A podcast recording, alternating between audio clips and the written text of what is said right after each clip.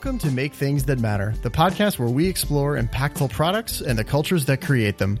I'm your host, Andrew Scottsko, and if I'm doing my job well, each episode of this show will help you to do meaningful work, make things that make things better, and have a great experience doing it. C. Todd Lombardo is a data and design obsessed product leader, currently the VP of Product and Design and Machine Metrics. He's a mentor at Techstars, a global speaker and consultant on all things product design and customer experience and is also on the faculty at Madrid's IE Business School and Baltimore's Maryland Institute College of Art, where he teaches graduate level courses in design, innovation, and data visualization. And, you know, because he's obviously bored and looking for more interesting things to do, C. Todd has also co authored three books published by O'Reilly, with his most recent book being Product Research Rules, which also happens to be one of my new favorite guides to thinking about product research. I can also give a big shout out to his last book, Product Roadmaps Relaunched, which totally saved my sanity last time I went through a big product planning process. Now, this is a fun conversation that really explores how to think about the questions that we are all asking, often unconsciously, that shape our lives and our work. Talking with C. Todd has made me a better listener, a better thinker, and hopefully a better question asker, and I hope it'll do the same for you.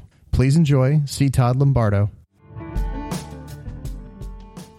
C. Todd, welcome to the show. How are we doing today? Pretty well. Thank you so much for having me. Absolutely. So right before we hit record, we had just started jamming on something that I think is going to be pretty relevant to a lot of folks, which is just to timestamp this for everybody. We're recording this in December 2020. It's been a bit of a dumpster fire of a year on all sorts of fronts. You know, big thing for everybody is that this whole, you know, this work from home thing. This is going to be, this is going to be a thing, not for, and you know, there's no put this genie back in the bottle, I think. But we were just talking about this and you were starting to share with me a little bit about how it's changing things for you as a product leader. Yeah. So I was just talking about how I just got a standing desk and I have to assemble it this weekend. Which one did you get, by the way? I got the um, Jarvis uh, at Fully. I really liked their mm. approach because yeah. you could kind of pick and choose what you wanted, and they had all sorts of accessories. And you know, eleven hundred bucks later, I have this you know whole monstrosity of thing to assemble. But I'm very excited about it for a number of reasons because I didn't have a good work from home setup. Um, mm. I you know, sure, I have this tiny little desk. Literally, what I'm sitting at is maybe about 22 inches wide. It's small. Mm. It's not spacious. I have very little room to put a notebook and draw. Uh, and so, as somebody who is a more design minded uh, product person, oftentimes when I'm leading a meeting, I'm I'm the one drawing on the whiteboard, and I have that mm-hmm. reputation uh, all over the place. And you yeah. might see sketch notes from me somewhere online. Um, so I'm usually the person drawing on the whiteboard and trying to sketch out and visualize the conversation as it's going it's a lot harder to do that when you're just at mm. home by yourself. And yes, there are tools, they're great tools like Mural and, and Miro. And um, there's another one I just learned of recently. Um, Whimsical, Whimsical uh, is another one oh, that's very similar. Yeah. Um, so those are three great tools. They all do very similar, slightly different things. Um, but you don't necessarily use them for every single meeting. Whereas if in the office you have a you know, whiteboard in almost every conference room and somebody can get up mm-hmm. and draw and that person's usually me. so that has been a challenge for me. And I've even, you know, I've been frustrated about it and I haven't been able to articulate it. And I was on a walk with my wife, uh, a couple weekends ago, just walking the dog around town. And um, we were both just the conversation around our work environments and, um, uh, 2020 and, and everything. And she's a surgeon, by the way, just to give you a sense. Her work environment is still relatively similar, but mm. different. Um, but there's yeah. a, there's a lot more. Uh, not like her surgery itself is probably pretty similar. Maybe they they wear a N95 mask instead of uh, the other surgical mask they'd use. But it's all the stuff leading up to the actual surgery and and um, mm. in the office and how things are different from an office visitor. And, and she does televisits now too. So we were just talking about that, and I was talking about like, yeah, I've got this small desk at home. I don't have a an even you know larger desk that I had in the office. It's I can't really stand up, and uh, there's no whiteboard and all sorts of things. And so started to to try and think about what can I do to make that better. I was like, well, I can probably at the very least just get myself a better desk um, and start to work on making the environment a little better. Um, but then also like you know I've been a little bit frustrated. Like, okay, I feel like I'm a little stifled as a product leader because there's a level of creativity and thinking. I think visually. I think in pictures. So the the the inability to just get up when I'm in a meeting and just draw something out and say, "Do you mean like this?" and draw some boxes and mm. arrows. And I'm literally meaning like boxes and arrows is all you need to do. Yeah, real point. simple. Yeah. Um, and that's kind of off, you know, a little bit off the the board, uh, off the off the board, literally. And um, I don't have like my space here is very constrained on my desk. So it's not even like mm-hmm. I have mm-hmm. enough room to throw a notebook down and be like, let me see, let me sketch this out for you right now. Um, yeah. So it just it, that had got me thinking, like, wow, I feel like I'm, you know, I've got to find a way to help sol- solving for this a little bit as a product person, so I can help not only bring my team together, but also you know, maybe conceptually drive them um, and, and help them visualize some things. Because a lot of times I'm I found it, especially this year, I'm a lot more verbal in my in my communication, mm. and we know that yeah. verbal communi- like communication, there's a huge amount that's nonverbal of their body language and yep. tone of voice and everything, but also there's a level of visual, and that and I think that part is missing. Uh, this mm-hmm. year is in our and at least from me in product leadership. Yeah, so here's a here's a related question, just because we're on the topic of like how do you lead teams and and so forth in in a in a totally different environment. The thing I'm finding I miss the most is like the walkarounds, you know, yeah. where you, you, I'd walk around and just, Hey, what's up? How's it going? And, and that would inevitably lead to something interesting sometimes. Or, you know, there's the water cooler conversations mm-hmm. that would yield some great insight. And I'm curious if you've seen anything to try to replicate that or at least get some of the benefits of it, even if the way it happens is different. Yeah. Yeah. We've, we've always had this at, um, at Machine Metrics, and it's called the Dev Cafe. And so uh, it was really initially started by the developers, and they would just, uh, I think, when they first started, it was like every day at like eleven forty. Um, they would just jump all, all jump on a call, or uh, I think when everyone was in the same office, just hop on and just be like, "Hey, what's up? Uh, anyone want to talk about anything?" And it was daily for a long time. Uh, and then when we got two offices, so we had Boston and Northampton.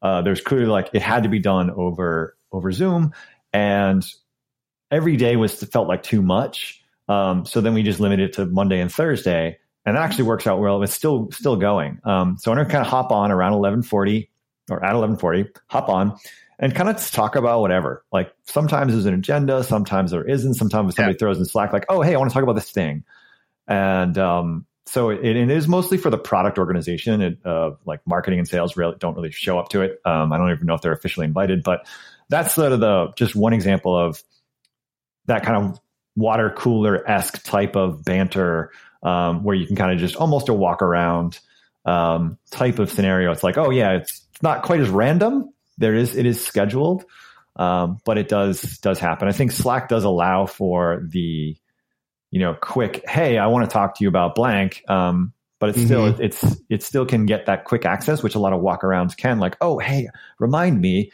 Um, but that also comes with a downside of like you can do that at any time of day, at any time of night when somebody's in a meeting or not, uh, and that's going to be uh, antithetical to, to good produ- like productivity. Like somebody could just be like trying to solve yeah. a problem and suddenly like Slack ding ding ding ding. Like you know you put your phone in airplane mode, I put mine in airplane mode. It's like yeah, let's let's put those distractions aside. We need to have a conversation. Um, yeah. So actually, I have an idea that might help for this. So one of the things I'm very into in, in my life that helps me a lot and has been major help for me during the, the craziness of, of 2020 has been um, a, a, meditation practice. Mm-hmm. So that's something I've gotten. I had one for a couple years, but have really leaned on it this year. And I'm in a um, one of the meditation groups I participate in has now, you know, basically moved fully online as you would expect. And we have like a Slack channel for it and everything. Mm-hmm. And there's a thing that people are doing in that group that actually might work for this. It just occurred to me, which is um, people in meditation groups they like to sit and meditate together. Mm-hmm. and it's a little bit like this where it's like how do you have that serendipitous thing? And so what, pe- what people started doing is we have this just like it's always on meeting room basically. And anytime you want to go sit like you can just pop into it. And so what people will do is they'll just say like hey i'm going to go sit in 10 minutes for half an hour. And anyone who wants to join just pops in then. And so they just kind of like broadcast it out. And so it's it's a little bit uh it's not scheduled but it, you kind of have that it's almost like hey i'm getting coffee in 10 minutes. You want to go it's like a, it's kind of like that. Um, mm. and so I don't know, it might, might be a thing that could work, but it's, I've seen it yield some fun serendipity in that group. Yeah. There's a, the team out in Northampton, Mass. Um, they used to go for, um, they called it Familiars at Four. Familiars is a, is a local coffee shop that was just around the okay. corner from the office there. And so they used to go there at four o'clock in the afternoon. Um, and, uh, what the, what the team still did, well, I didn't realize this.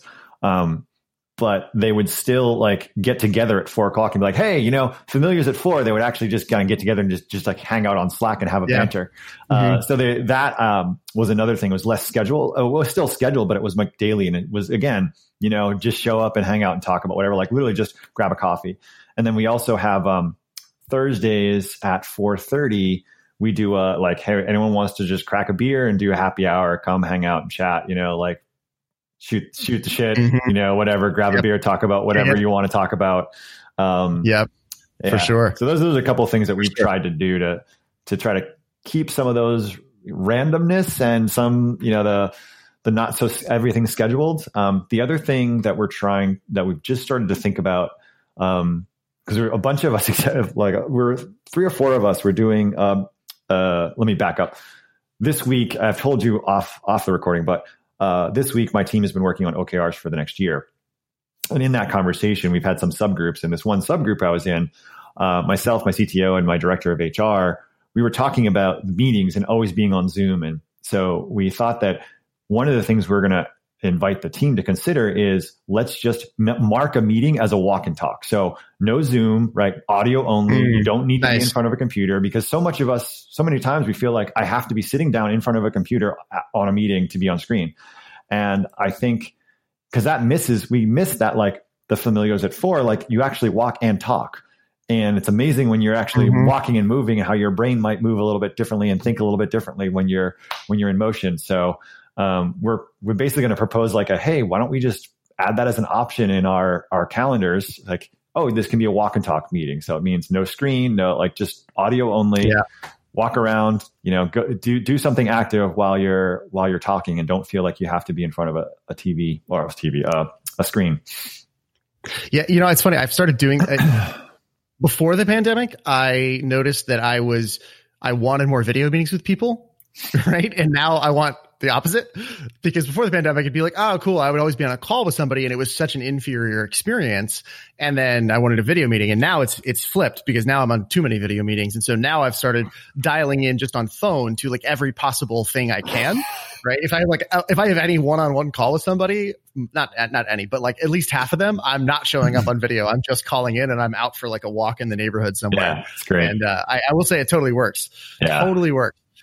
Well, let's let's sort of pivot into yeah. some of the main things we were going to talk about today because you you know it's funny you were just mentioning OKRs and it, I think it's that time of year. It feels like everybody I talked to lately, right, is is where everyone's in that product planning cycle. Yeah. Everyone's thinking like, okay, 2020's thankfully just about done. What are we going to do next year? We're going to talk a lot in this conversation about your new book, Product Research Rules, and, and about interviewing and things like that. But I, I, actually, you know, you and I first got connected because your last book, uh, Product Roadmaps Relaunched, like basically came it was my white knight when i was losing my mind to the to the uh to the world of to the insanity of road mapping and it just you know i feel like this is this is a this is everybody's in that insanity right now and mm. i thought it might be worth spending a few a few minutes at least talking yeah. about that and, and kind of because you know it's been a couple years since that book came out how your thinking has evolved about that so you know if you were going to give somebody today like hey here's what how I would recommend you do this, right? Whether you think about integrating like OKRs and roadmaps and should we have roadmaps? There's always that question. Mm-hmm. Um, how are you thinking about that stuff today? Yeah, great question. Um, my thinking definitely has evolved. I think the overall principles we wrote about in the book are still very sound. Maybe the way we explain them and uh, some of the the more nuances around them probably have evolved since. Um, but but overall, it's um, it, setting goals, right? Goal setting is still important, regardless of of the your industry, uh, your position in the company, et cetera. It's good to set goals. I think that's just a human thing. And then how do you know you reached that goal? Like that's where OKRs are, right? And it's funny. I was trying to explain OKRs to my wife. She's like, "Why do you call them OKRs? Why don't you just call them goals?" She's like, "Just you know, it's a goal, question. like, and that's how you reach it. That's great." I was like, "That's just the the acronym. And I was like, never mind. um, You're like, you started telling her the history of like HP. Like, never, never mind. exactly. like, exactly. Right. Yeah. She's like, well, uh, yeah. Anyways, I was like, look, you have a patient. You want to have that patient, you know, the outcome is the, you know, successful surgery of the surgery is the activity you did, but the outcome is the health of the patient. I was trying to explain all that. And how do you measure the, the outcome, uh, the, the health of that patient? That kind of thing. Uh, but it was fun. And, um, but I think that, you know, goal setting, whether you use OKRs or something else, right? Setting goals is important. Uh, looking towards the future, planning out the act of planning is incredibly valuable, uh, even if the plan itself is not directly followed. Uh, and I think that's one of the other things that I don't know if we, you know, nail that point home in the book, but that's what road mapping is ultimately trying to get you to do is to think about where you're going in the future. And uh, even if you may not go exactly there, the fact that you've come together and brought your team together uh, and facilitated conversations so that you're in agreement and alignment of this is the direction we're going in. Um, great. That may that may change. that's okay. Uh, but that's ultimately, I think the thing that's really important is setting a goal and having a direction are two of the, the big things. And then the mm. nuances to get there, like, yeah, separate your your release plan and your roadmap. And that's a lot of people um, you know, from my experience and from others, like that was the epiphany of a lot of people like, oh my God, like I'm trying to mash these two of the same documents together and to be one thing and actually should separate them. And that's going to help out a lot. Um, you know, that's also very, very important. Uh, I think because the roadmap can be much more strategic in nature and much more thematic as where you're going. And, and if I think about it this way, it's like, if your roadmap is that strategic direction setting, here's where we're going.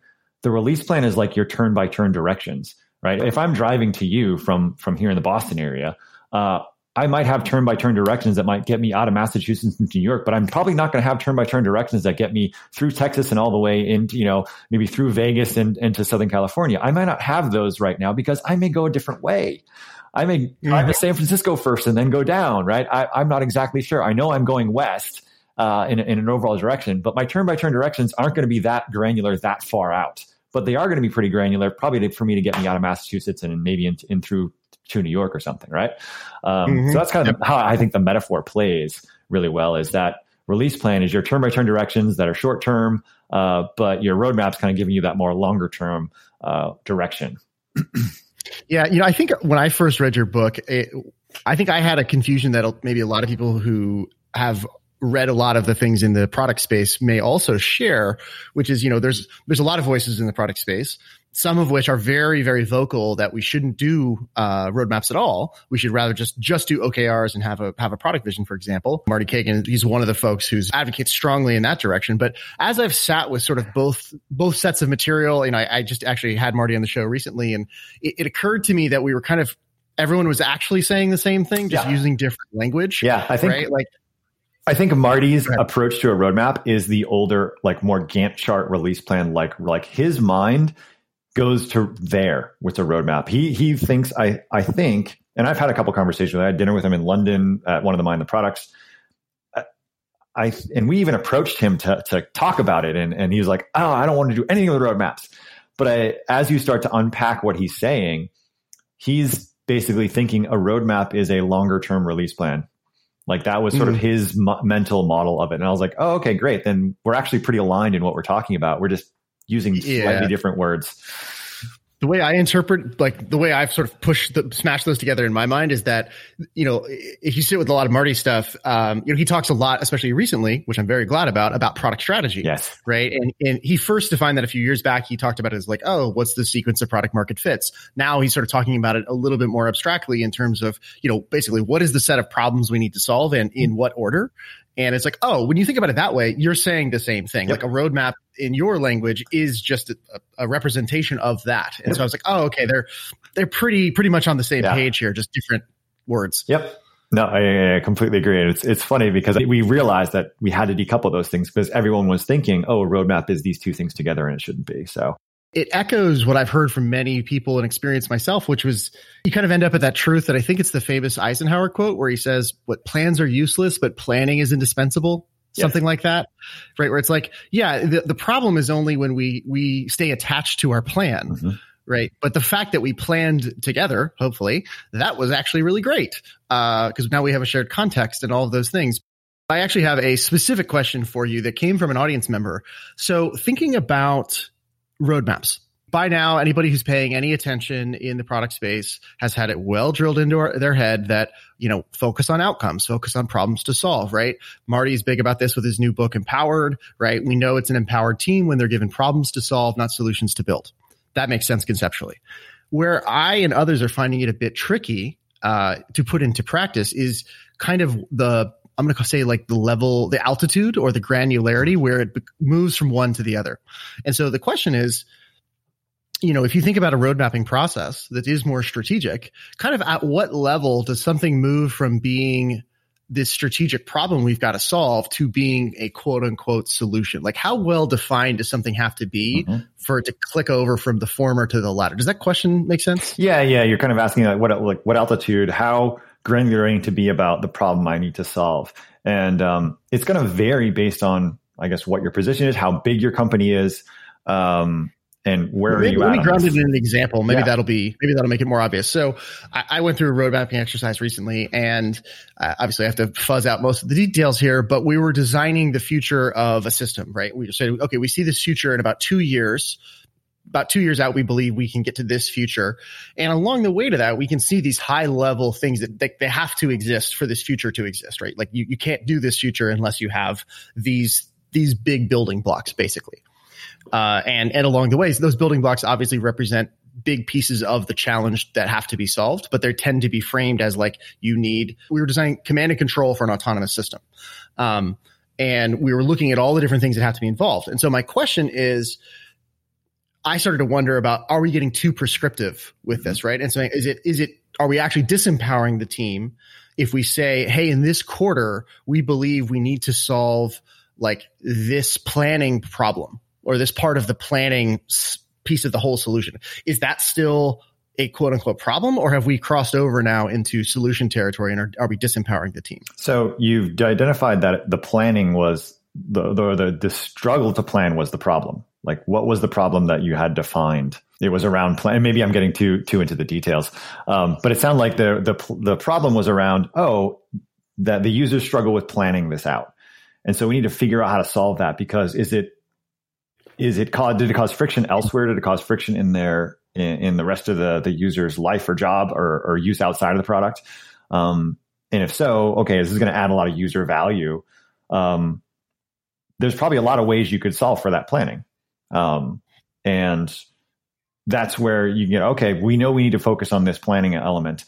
I'm not going to tell you exactly how to do it, but we need to figure out a better way to, to allow for planning. Um, Mm, that's where yeah. you could have like, I've clearly defined and framed the problem. I'm going to get the hell out of the way and let the team deter- uh, figure out what the solution is. I, I have another example um, that I can talk about for machine metrics. Um, this was kind of fun to see because it was a great, it was one of the, one of the first examples since, I arrived at Machine Metrics was how the team came, and I and I've been sort of doing the same thing with my PM at the time. Like, see if you can just frame the problem and you know step back and not tell them exactly how to how to do it or how to how to uh, implement it. And uh, so my product manager at the time said, okay, we need a, a better way for machinists who are running these these machines on the factory floor to see how they're tracking on their day. So um, on a factory Mhm. floor, a machinist might have like, here's an order, you got to make 100 parts uh, uh, you know, of part A, and then maybe 200 parts of part B.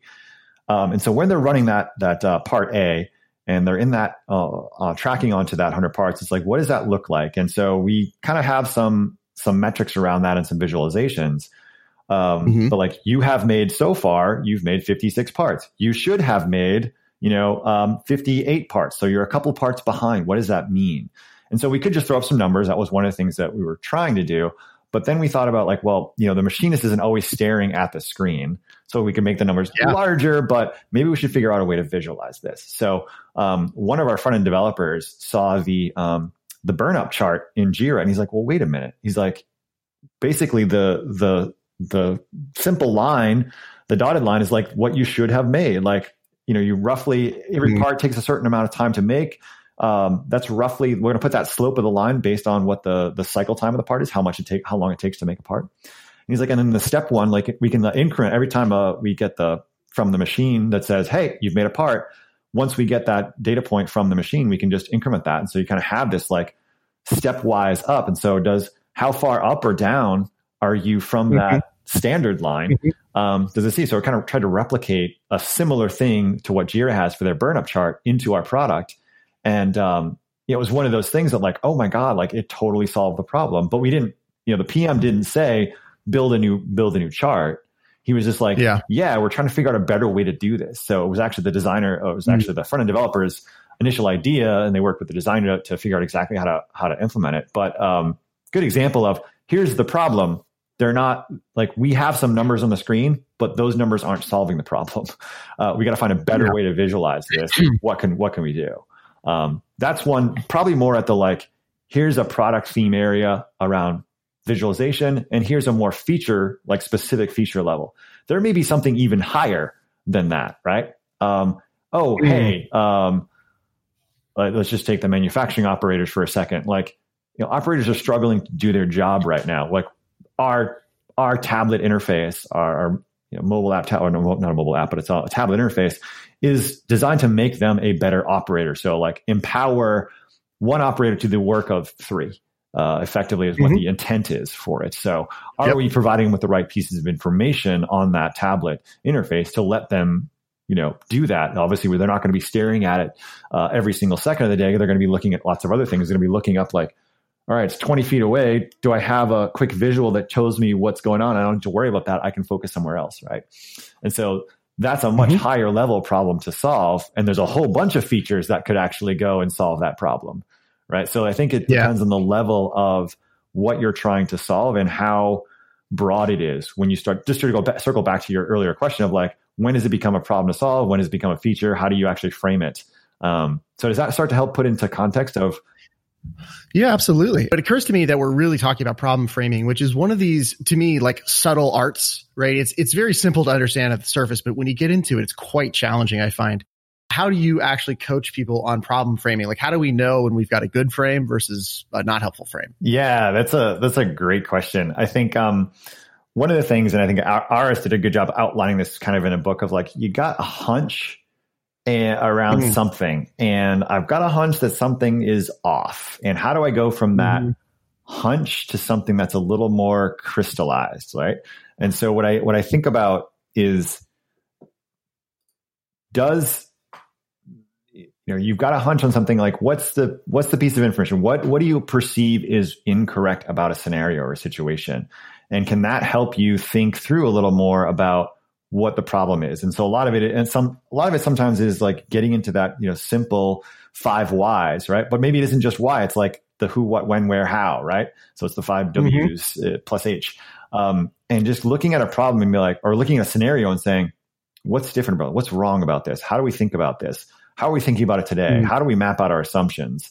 Um, and so it's, uh, I've talked about this in um, in other areas too. I, think we mentioned a little bit in the, in the, the research rules book. Is like uh, I learned this from a, a, guy here in Massachusetts called Dan Rothstein. It's it's called the Right Question Institute, and it's sort of the right question. The QFT. Yeah, yeah, question formulation technique, and it was actually invented for like elementary school kids.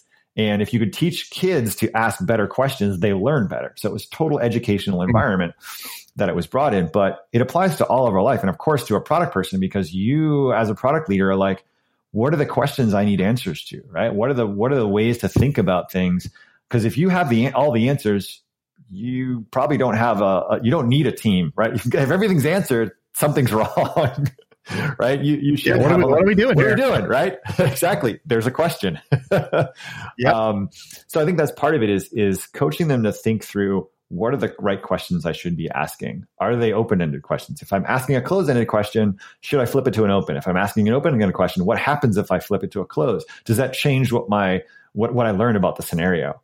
Um, so that's one way to to think about how to. Could you walk me through an example of using the question formulation technique? Sure. What was the um, the planning sure. example you talked about?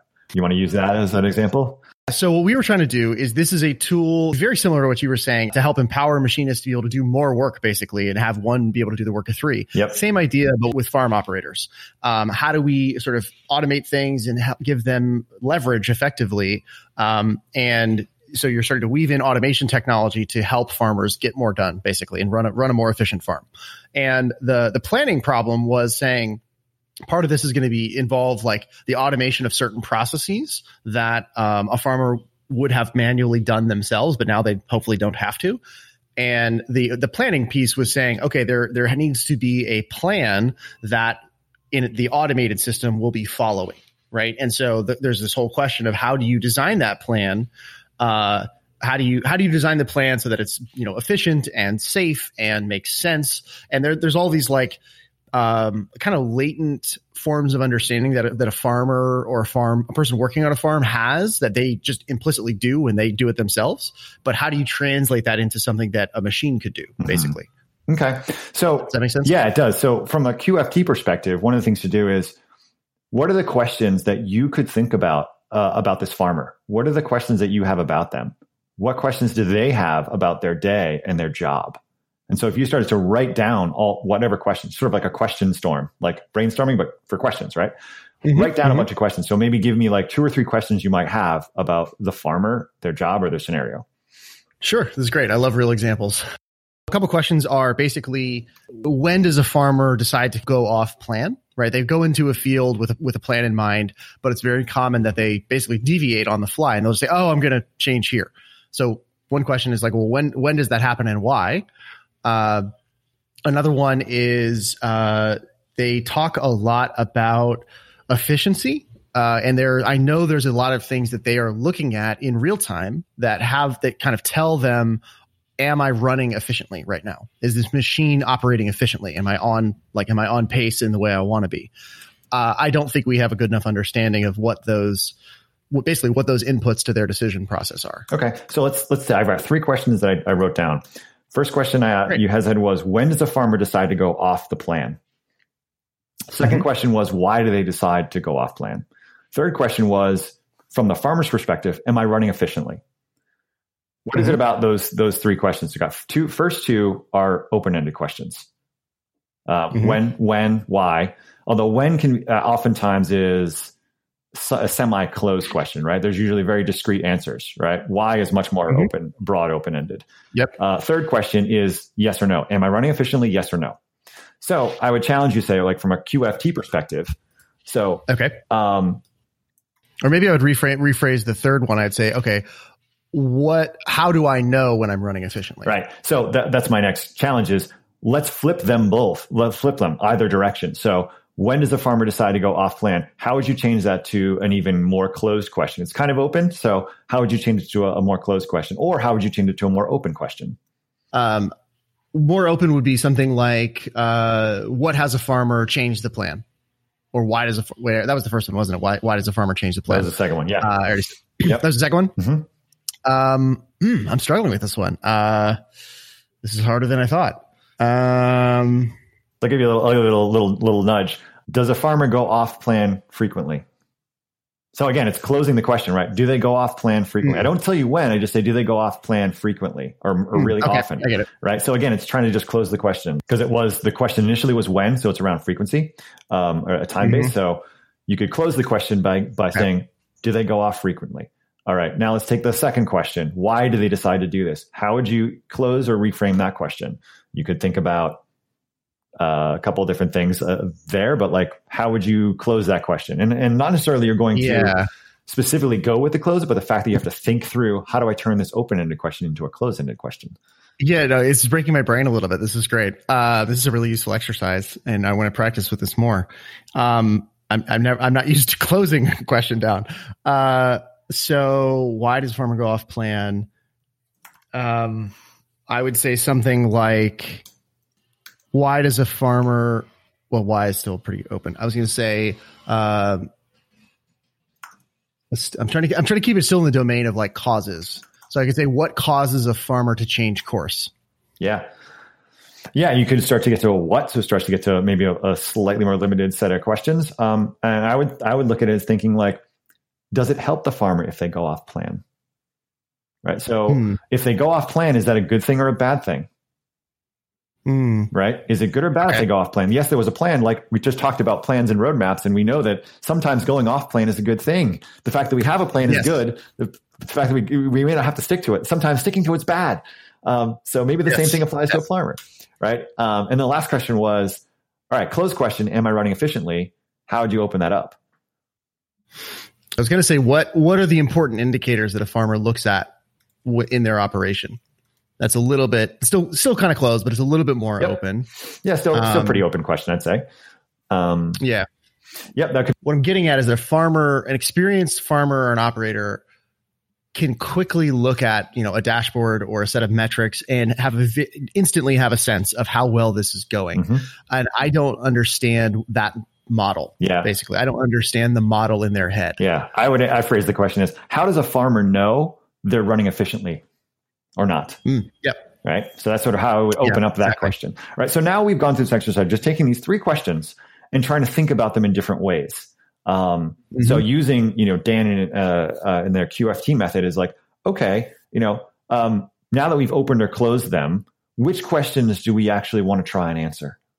Which ones are mm-hmm. going to help us achieve our initial goal of helping this farmer plan better? If we answer certain questions, we may get may get us further along to reaching our goal. So that's kind of how you can use QFT to think through a, uh, an area and try to frame your problem space a little bit better. That, nice. That kind of helps nice. exemplify yeah. the situation, but no, also tell you how uh, thinking. Yeah, it does. Thank you. Yeah, cool. Yeah, I'm I glad I broke your brain. you did. You broke my brain a little bit. It's, I try to break my brain at least weekly. Hopefully more than that. Yeah, I love. I love it. Thank you. Uh, because the question I find that I struggle with is, and that uh, that teams, some of the people on my, the teams I work with struggle with, is knowing when it's framed enough, mm-hmm. basically right? Where there, because you can go infinitely down the rabbit hole yep. of like generating questions. And, you know, one thing I'd love to hear you talk a little bit about is sort of the distinction between uh, research questions and interview questions. Uh-huh. That's something that I think a lot of people, uh, they, it's easily missed. Yep. Yep, for sure. Um, but in this scenario, like, yeah, you can go down the rabbit hole and then sometimes you might notice that some of your questions are actually very solution focused questions. They're, they're really focused on, well, what's going to solve this problem versus do I understand more about this problem? And so that's one way to start to think about how are we framing the problem appropriately. And sometimes it's the problem framing the problem itself is what we want to do. You could think about, um, like a simple object, like a bicycle. Um, you know, the bicycle is blue. Um, the bicycle is is specialized. There are frames of looking at a bicycle. I could look at it and be like, oh, I could look at it through one frame as a color, and it's like, what color is the bike? It's blue. And think about it from the aesthetic version. Uh, I could look at another frame and be like, what type of bike is it? Well, it's a road bike. Um, so uh, that's a different. And then another frame would be how is the bike often used? Uh, commuter bike, exercise bike, you know, race bike, that kind of thing. Um, they're different frames to look at the same thing as a bicycle. I'm still looking at a bike, but I'm looking at it through different lenses. One through an aesthetic mm, lens, yeah. uh, one through more of an exercise uses lens, etc. Um, one through a categorical lens, like how am I categorizing this bicycle? And so that's kind of how you can start to think and frame things uh, when you're looking at a scenario. Yeah. I'd love to ask you something here. So one of the things that has been when I've been coaching people recently, uh, particularly when I, if I'm coaching somebody who I don't actually work with, you know, some, just a, a listener in the audience, sometimes I, I'll do coaching sessions with people in the audience, friends, whatever. A piece of advice I was giving someone recently was if they could only change one sort of set of practices in their teams would be to move from sort of big bang heavyweight process, especially around research, mm. to kind of just lightweight, ongoing, continuous. Mm-hmm. And I'm curious, A, do you agree with that? And B, if you do, what do you see as the things that really get in the way of that? Because I find that to be a lot of people see it, but they're having a hard time getting there. I say mostly yes. I, I think there are scenarios where you know you really just need to stop and do some heavy research. Um, maybe you just don't know enough. Um, I, I, would say that those are probably less and less these days, but there are definitely scenarios where you just need to kind of like, all right, we're going to roll up our sleeves and spend the next couple of months digging into this because we just don't know enough. Um, that may mean you have a series of small, lighter weight things as well, um, because the that learning velocity is what you're really looking for here. Um, but it may take you three, five, six months sometimes to get an appropriate answer for a question, whether that be a question on the user side or on technology side. Um, you know, example that we're working on, we have some technology we're working on from a machine learning perspective that it's not like we could do these lightweight things and learn something in a week. We actually need a lot more time to to let that happen because we just mm-hmm. need to acquire the amount of data, um, process it, et cetera. It's going to take months to to get there. Um, it's not going to be like, oh yeah, it's one or two weeks of research and we're done. No, uh, uh, so I think there's there's there's definite scenarios, but I, I, tend to be on the side of yeah, let's be a little more lightweight in what we're trying to do because I think it goes back to that learning velocity. How quickly can we learn if we're right, wrong, and course correct? Uh, especially in software because we can change things relatively quickly. Um, these days we can change you can change stuff within you know a couple of weeks. Like oh we've built this feature this way. Actually it's the wrong feature. Doesn't solve the problem. Let's move and change it uh, go in another different direction. Um, you know the example i gave you with the operator interface like yeah we were throwing up some numbers but the numbers weren't quite doing it. So the visual actually helped a lot better. Um, you know simple simple solution different solution but our one of the individual solutions didn't solve the problem. We had to go go think it again. So um, mm, yeah. yeah. Does that does that help it does. It does. As I'm re- I was reading the book, and everybody, if you're interested in learning more about how to do product research, I highly recommend going getting your hands on this. It's a it's a short book, but it really it it it's there's no fluff. Let's put it that way. It just gets right into it, which I I thoroughly appreciate as somebody who reads a lot of books.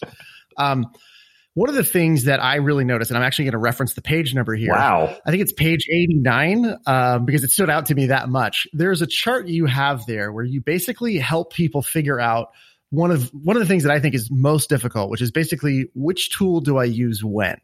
76, I think thing. the actual book.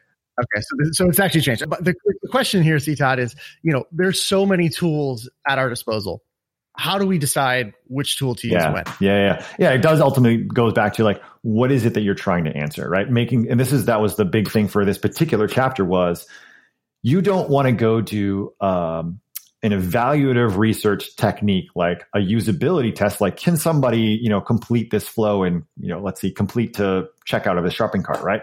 You don't want to do that when you're still trying to understand what their buying behaviors and attitudes are uh, so putting somebody, putting a, a, shopping cart design concept and seeing how they navigate your your your shopping cart isn't going to tell you attitudes and behaviors. It might tell you a little bit if you're able to ask them a couple questions. It's not going to give you the the right data you need. So matching the the method of your research with what you're trying to answer and this gets to probably the the research question what the heck is a research question how is it different than just an interview question um, that's probably you know you need to think about those those methods of all right, uh, it's just like building a house. You're not going to, you know, um, necessarily get two pieces of wood stuck together with a saw. You're going to separate one piece into two that way, right? Make sure you use the right tools yep. for the right thing. Um, so, and sometimes I think there's been a reliance of when you only have a hammer, right? Everything looks like a nail. Oftentimes, some people mm-hmm. just be like, oh, well, let's design a prototype and put it in front of our customers. Like, it's really good to do that, but it's not the only thing we should be doing, right? We should be looking at a lot of different things. And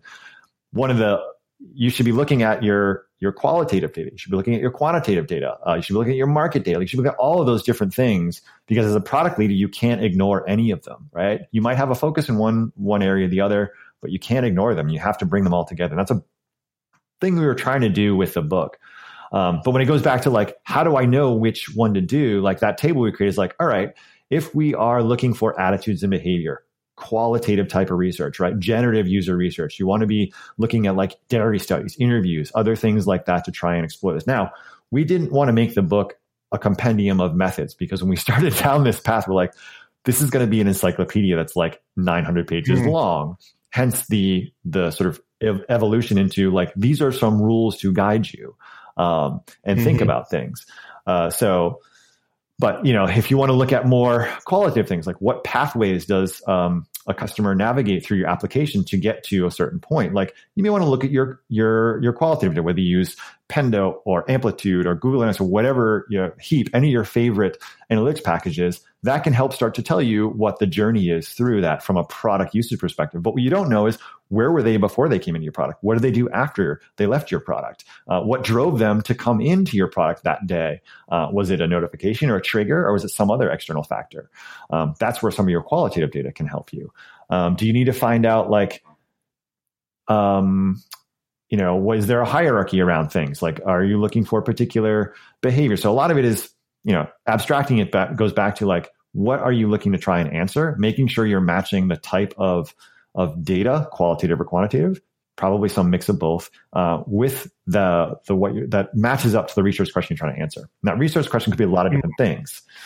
Yeah, that makes a lot of sense. So, talk to me a little bit. So, in terms of selecting methods, a lot of the listeners I have heard from are at the earlier stages of a product right? And so I'm curious, how do some of these tools, like how do, does the thinking need to shift if somebody is, you know, really early stage? Like maybe it's a brand new product in a startup that doesn't have product market fit yet. Yeah. You know, that is a very different world than when you're optimizing and scaling a thing that is fully locked into a market. Yeah, yeah, you're still tra- you're still in discovery mode in a sense, right? And so a lot of it is going to be more much more qualitative type of research than because one, you probably don't have a lot of customers you know, tracking through your products. So you can just say, oh yeah, you know, I've got X percent of my customers, you know, doing this and yeah, that. You don't have a lot of analytics. You, you, you might have 10, 10 customers. So that like, you know, 10% means only five, or uh, uh, one person, uh, doing this. So, um, you're much more on the, on the qualitative side of, of things. So you like more generative user research, ethnographic studies, more, um, maybe even descriptive user research, taking that like, all right, because generative research might be like, what questions do we need to answer?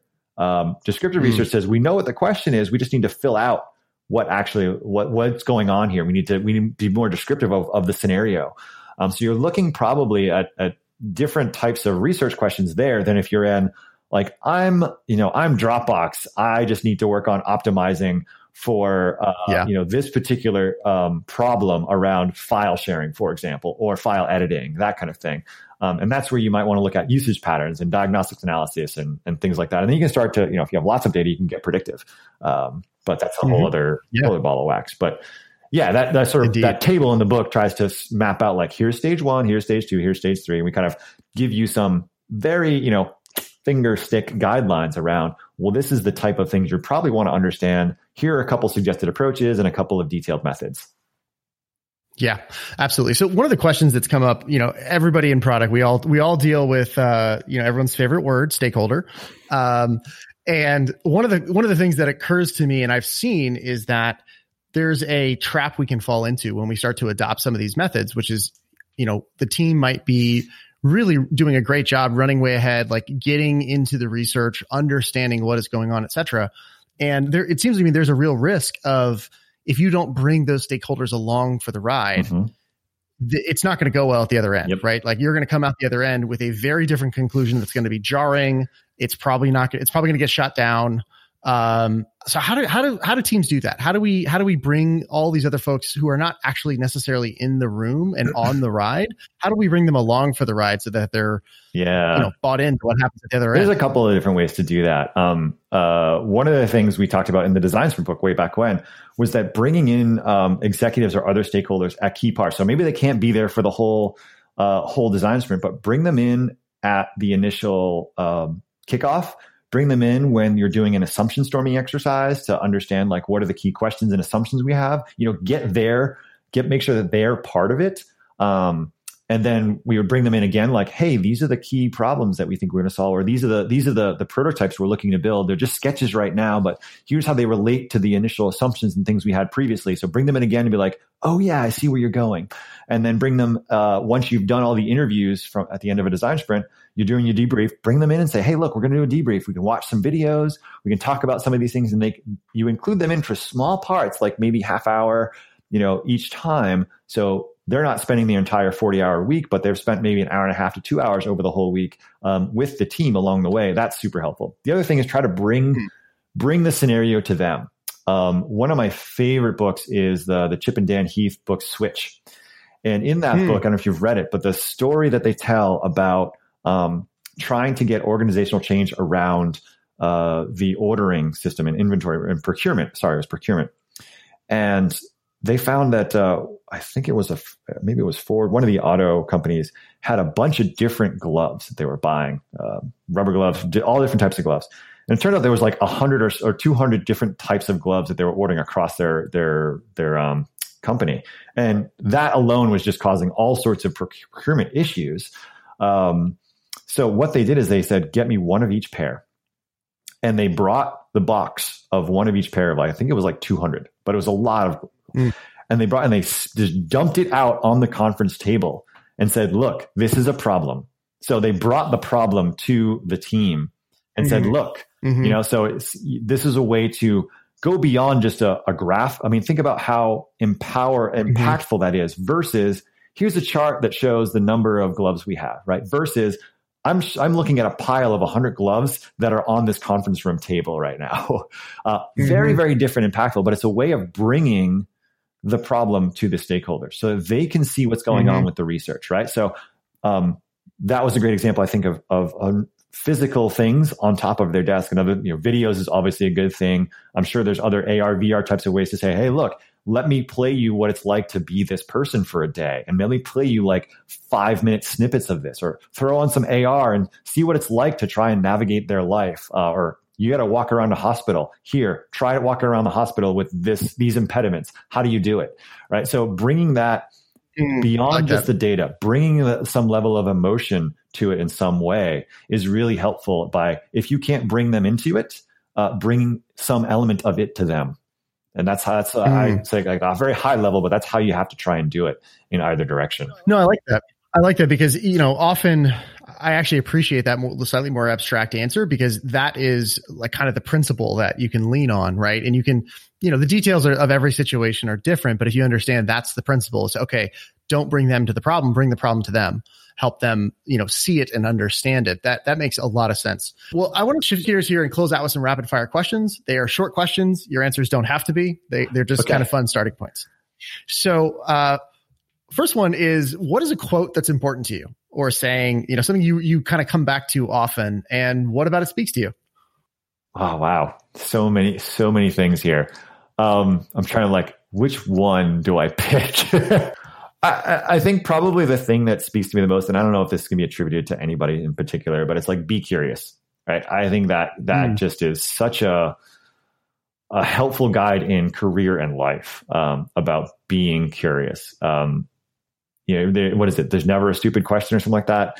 Um, that's the thing to me is like, uh, you got to ask questions. You just have to ask questions. And, um, because with that, you just learn so much, regardless of who you are, where you are, and being humble about it. No stupid, no, there, no question is a stupid question. Uh, it's probably the biggest one for me, um, in terms of quotes.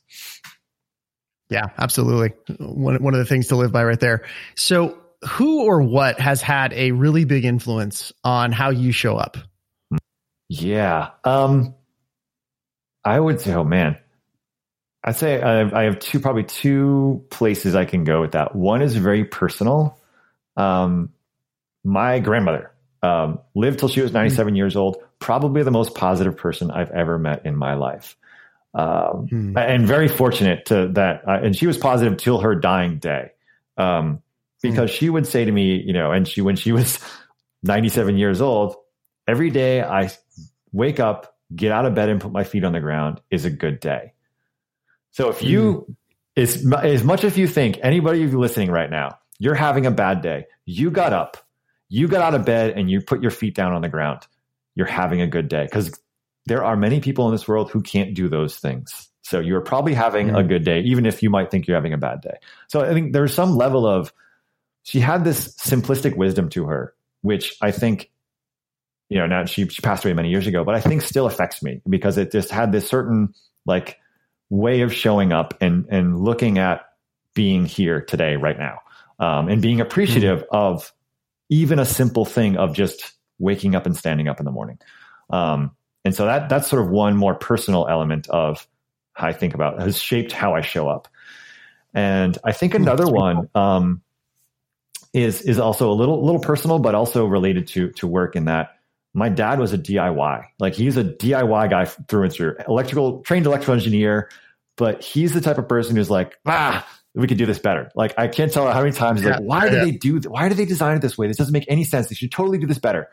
Um, and you know, taught me how to like, you know, fix a car when I was a kid and all these things that like and you know, you've got a manual and a handful of tools and you're like, all right, we're not a mechanic shop, but we're gonna figure out how to fix this car uh, that kind of trying to problem solve as a kid growing up definitely helps with the and I didn't realize it until I actually got to business school. And that's probably the other more mm. where it like further took shape was that critical thinking in, in business school and design school that helps you think about problems in a different way and how do you solve them.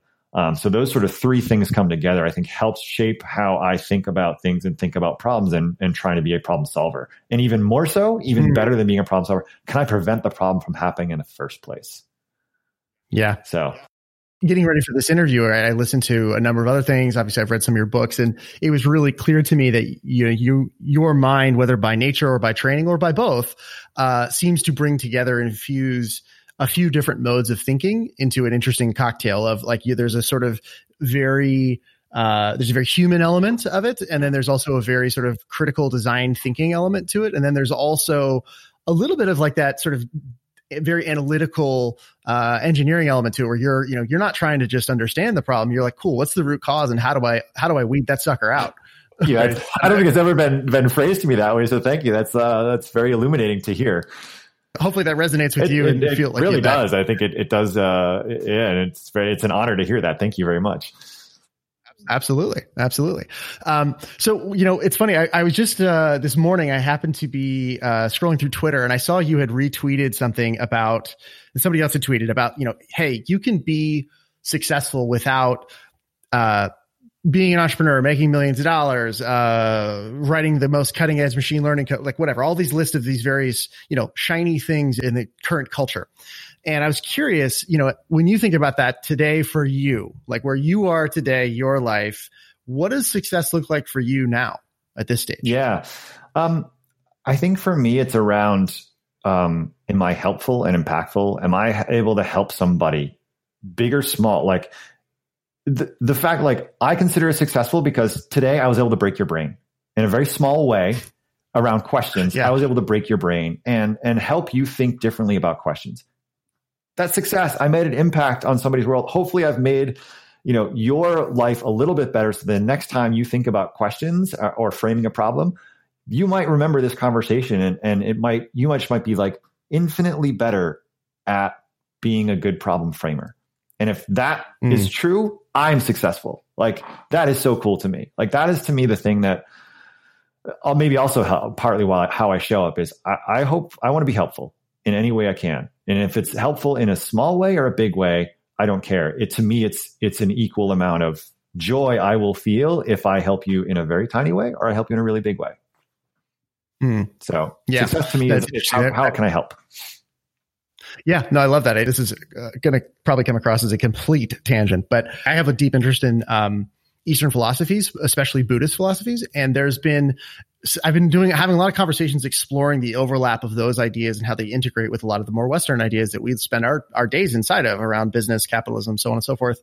And I think when you start to look from the place that you are standing right now, you start to see something that is very unpopular right now or out of vogue, which um, it's very very popular right now to kind of bash on capitalism and and you know capitalist patriarchal society et cetera et cetera and there's good reasons for those criticisms for sure um, but i think there also there's another view that is often missed that is what i see when i look from the place you're articulating right now which is that um, at its best, and I emphasize that because there is a worst, but at its best, the things that we're talking about here, whether it's product or business in general, are fundamentally generous acts. Mm. And I think it's something that's for some reason it's just overlooked and kind of missed, but it's something that I am, I don't know, I'm, I'm hearing in what you're saying. Mm. Yeah, I think you're right. And I think that's when I look back at leaders I've followed or people who've mentored me in my life or, or managers I've had that the ones who have been more generous are the ones that I look back and like, I learned a lot from them. They helped me. Like they weren't a jerk or an asshole or, or authoritarian. Um, I, I, have an employee who reports to me. I think he's he's got a background in thinking that authoritarianism is like is what leadership means, and um, mm. and I'm not an authoritarian leader. I think for him, it's like maybe I'm breaking his brain a little bit to use your phrase, um, but also showing them like, look, it's not about me dictating what you what to do. It's me helping you be a better you. And I think for him, it's a little like, huh, uh, and I, I, just try to emulate that as like because the people who've influenced me have been the ones who are probably the most generous with their time and energy because they've been they've invested something in me. So I need to I should turn around and do the same because that makes us all better. Yeah, for sure. Quick aside: Have you ever read the book um, "Turn the Ship Around"? No. Should I? I think you'd like okay. it. I think you'd really like it because there, it, it articulates kind of a, a really different way of looking at leadership, where it's about our job as leaders is basically to create more leaders mm-hmm. uh, and to make everybody the leader that the best leader they can be and help them work to their natural best and then to help all of us get to where we're trying to go together. Yeah. Yeah um, i like that. i think really really like that. It's a cool story. Yeah cool. Um, uh, okay, so then a couple more quick ones here is, you know, if you think about what is a small change you've made in recent memory, and that could be a week, it could be six months, whatever, but what's a small change you've made in recent memory that's had an outsized impact for you? Uh, what we talked about earlier, uh, the desk, right? So even before I got this desk, and I still have to put the standing desk together, I moved the desk I had to a different room. So uh, this is sort of like my was previously only my wife's office, but um, and I had it in another another area of the house. Um, this was just the fact of moving this here, and then we put a sofa somewhere. Like we just made some subtle rearrangements to the house by putting this desk here and then a sofa over there. Huge, huge impact in just the like the feng shui, the flow of the house, the me feeling like, oh, I'm not so cramped in in this house. Oh, also there's um there's a light here you see on the ceiling. Uh, there used to be a ceiling mm-hmm. fan there, so that was dropped by about another 18 inches. So this room felt a lot smaller. So by removing the ceiling fan, moving the desk in here, like already, and there's more there's more sunlight as you see in the uh, from the window. Really outsized impact and just my my overall feeling of this, you know, work from home all the time ness has been a challenge uh, because I mentioned earlier my desk constraints and everything. That alone has been a big help. I can only imagine once I get the standing desk, that'll be, you know, uh, even better. So very small change, yeah, but really a big impact. 100%. Okay. This is a bit of a random one, but what thing do you know best? I, uh, it's a hard I don't know. I, I don't know. Maybe it's just I don't know if I know anything best. Um, that's the thing for me. that's a hard question to answer. I'm like, there's probably somebody out there who's better than me at this. Um, uh, and maybe it's just a, an, in, an internal narration I have the, uh, in my I'm life. I'm not asking what you know better than other people. Um, I'm asking what you know. What is the thing you know the best for yourself? Of all the things you know, what do you feel like you are you really have a handle on? Um, probably I know it's totally probably trying to dri- drive to clarity and uh, hence the question thing, right? Um, uh, driving to clarity is something that I, I, think that I I do well and know pretty well um, when I facilitate groups either virtually or previously in, in the room, um, and, and I can try to just reflect back on comments I've had where people have said to me things like after a, whether it be a you know a, something I've done as a consultant engagement uh, or something I've done with a team, they're like, wow, I just really, it makes sense. Everything makes sense now. Or like, that was the best mm. damn meeting I've had in my 30 something year career. Or, um, holy mm. crap, this, the, this provided so much clarity. We know what we're going to do next. And, or like, uh, one thing for a client once, and then we come back later, like, yeah, we had like our best our best meeting we had in 20 years after I helped them think through what that meeting was looking like. So things like that are probably mm. like I don't know. Maybe that's the the thing I can I know better, uh, but I'm sure there's somebody else who's who's even better at it than I am. Sure, sure, awesome. So, uh, first of all, C Todd, th- thank you so much for being here today. Thanks for spending time with me and for the work you're doing. I really appreciate it and your openness in this conversation. Um, but just in closing out, what do you want to leave the listener with? Well, firstly, uh, thank you so much for inviting me. I mean, it's always an honor to be be invited on any podcast, uh, let alone this one. And um, I, I, really appreciate the thought that you put into into this, and, and clearly, like your your questions, you you came prepared. Even though I know we went off script, uh, you came prepared, and that was super cool. Um, things that I want to leave listeners with. Um, I would challenge every product person, product leader, to think about how they're framing things, how they're framing their questions, how they are asking questions of their their colleagues, and how they're asking questions of themselves. Um, I know it's a, maybe it's a cop out by saying, but that self reflection and thinking about how, even if I just can change how I ask this question, right? Even if I can just make the change from a slightly closed ended question to a slightly more open ended question or vice versa. If you can reflect on that just a little bit before you have your next meeting or next conversation, um, how might that help you be a little bit this much better? Awesome. C Todd, thanks so much for being here and uh, really, really appreciate it. Thanks for listening. If you enjoyed this episode, please rate and review us on iTunes. That helps us reach way more people and build this community up. For show notes, links to the resources, and everything else we discussed, please go to enliven.fm. Feel free to reach out with questions, feedback, or just to say hello by emailing connect at enliven.fm. Be sure to subscribe, and until next time, my friends, leave them better than you found them. We'll see you soon.